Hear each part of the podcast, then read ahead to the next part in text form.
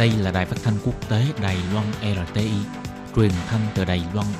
Mời các bạn theo dõi bài chuyên đề hôm nay.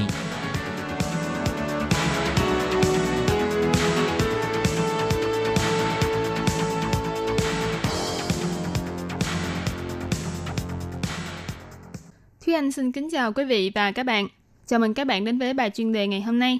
Chuyên đề ngày hôm nay có chủ đề là Venezuela có đến hai tổng thống, các cường quyền sẽ chọn phe nào? Và sau đây mời các bạn cùng lắng nghe nội dung chi tiết.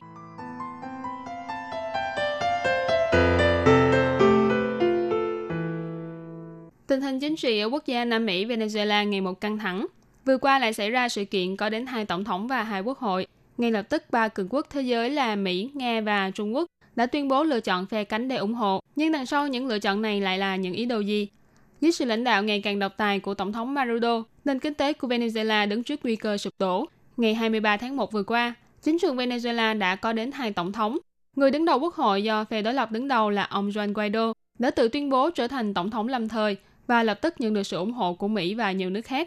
Mặc dù phải đối diện với biến cố và áp lực từ bên ngoài, Tổng thống Maduro, người đã lãnh đạo Venezuela từ năm 2013, vẫn không hề có dấu hiệu trùng bước và vẫn nhận được sự ủng hộ từ tòa án tối cao, lãnh đạo quân sự cũng như công ty dầu khí quốc gia Venezuela. Là người tiếp nối sau Tổng thống cánh tả Hugo Chavez, Tổng thống Maduro thiếu sức hút của một người dẫn dắt chính trị. Các chính sách kinh tế của ông đã khiến cho người dân sống trong cảnh khó khăn chật vật và buộc khoảng 3 triệu người dân Venezuela phải bỏ xứ mà đi. Tuy vậy, Tổng thống Maduro vẫn đứng vững trên chính trường Venezuela bằng những biện pháp trấn áp các ý kiến trái chiều và cả một hệ thống tham mô vụ lợi. Hơn nữa, chính quyền của ông Maduro còn nhận được sự ủng hộ của các cường quốc trong Hội đồng Bảo an Liên Hiệp Quốc, trong đó có cả Điện Kremlin và Bắc Kinh. Ngay sau khi Venezuela xuất hiện chính quyền thay thế, Mỹ lập tức không màng đến chính quyền của ông Maduro. Nhưng đây tuyệt nhiên không phải là việc một sớm một chiều. Kể từ khi Tổng thống Hugo Chavez nhậm chức vào năm 1998, quốc gia vốn là kho tàng trữ dầu thô lớn nhất thế giới của Mỹ này bắt đầu bước lên con đường kinh tế phi tự do. Ông Chavez ngoài việc trưng thu hơn triệu mẫu ruộng đất, quốc hữu hóa hơn trăm doanh nghiệp tư nhân và đầu tư nước ngoài, còn đứng đầu trong việc thành lập Liên minh cánh tả Mỹ Latin, hay còn được gọi là Liên minh Bolivar cho các dân tộc châu Mỹ chúng ta, viết tắt là ALBA, nhằm chống lại Mỹ, đồng thời lợi dụng tinh thần dân tộc để khuếch trương quyền hạn của Tổng thống. Ngoài việc chống đối lại Mỹ, chuyên gia về châu Mỹ Latin thuộc Viện Nghiên cứu Quốc tế Phần Lan, ông Michael Wigel còn đề cập đến.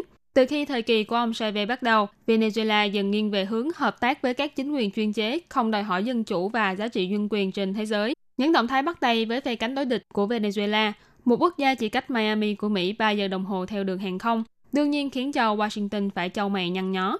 Mặc dù những hành động của Venezuela khiến cho Mỹ phải căng thẳng, thậm chí đưa ra chế tài đối với ông Maduro, nhưng Mỹ vẫn là khách hàng tiêu thụ dầu mỏ lớn nhất của Venezuela. Hiện tại Mỹ vẫn đang tìm cách để cắt đứt nguồn kinh tế của ông Maduro để chuyển giao quyền khống chế dầu thô sang cho chính quyền của ông Juan Guaido. Sau khi thừa kế chính quyền từ ông Chavez, chính phủ của ông Maduro nhận được khoản vay hơn 50 tỷ USD từ Trung Quốc Phía Nga còn xây dựng mối quan hệ thân thiết với Venezuela bằng cách giao dịch vũ khí, đầu tư, hỗ trợ và cố vấn vân vân. Thế nên việc cả hai nước này không mong muốn con nợ của mình sụp đổ là lẽ đương nhiên.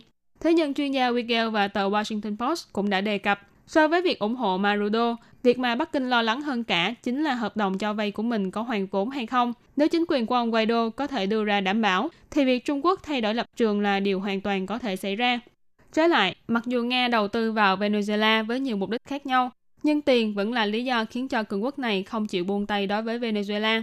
Ngoài nhân tố tiền bạc, việc đầu tư vào Venezuela còn liên quan đến danh tiếng của Tổng thống Nga Vladimir Putin cả trong nước và quốc tế.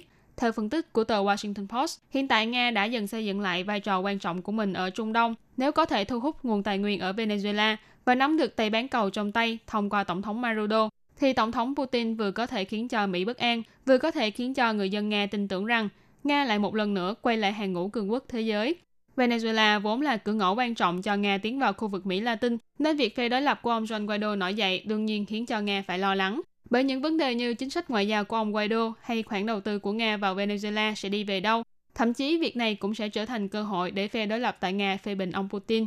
Mặc dù hiện tại chính quyền của ông Guaido được sự ủng hộ của Nhà Trắng, nhưng chính quyền của ông Maduro vẫn đang nắm quyền quân sự và sự ủng hộ của một số cường quyền quốc tế. Thế nên tương lai của Venezuela sẽ đi đến đâu vẫn là một ẩn số chưa biết được. Vừa rồi là bài chuyên đề do Thúy Anh biên tập và thực hiện.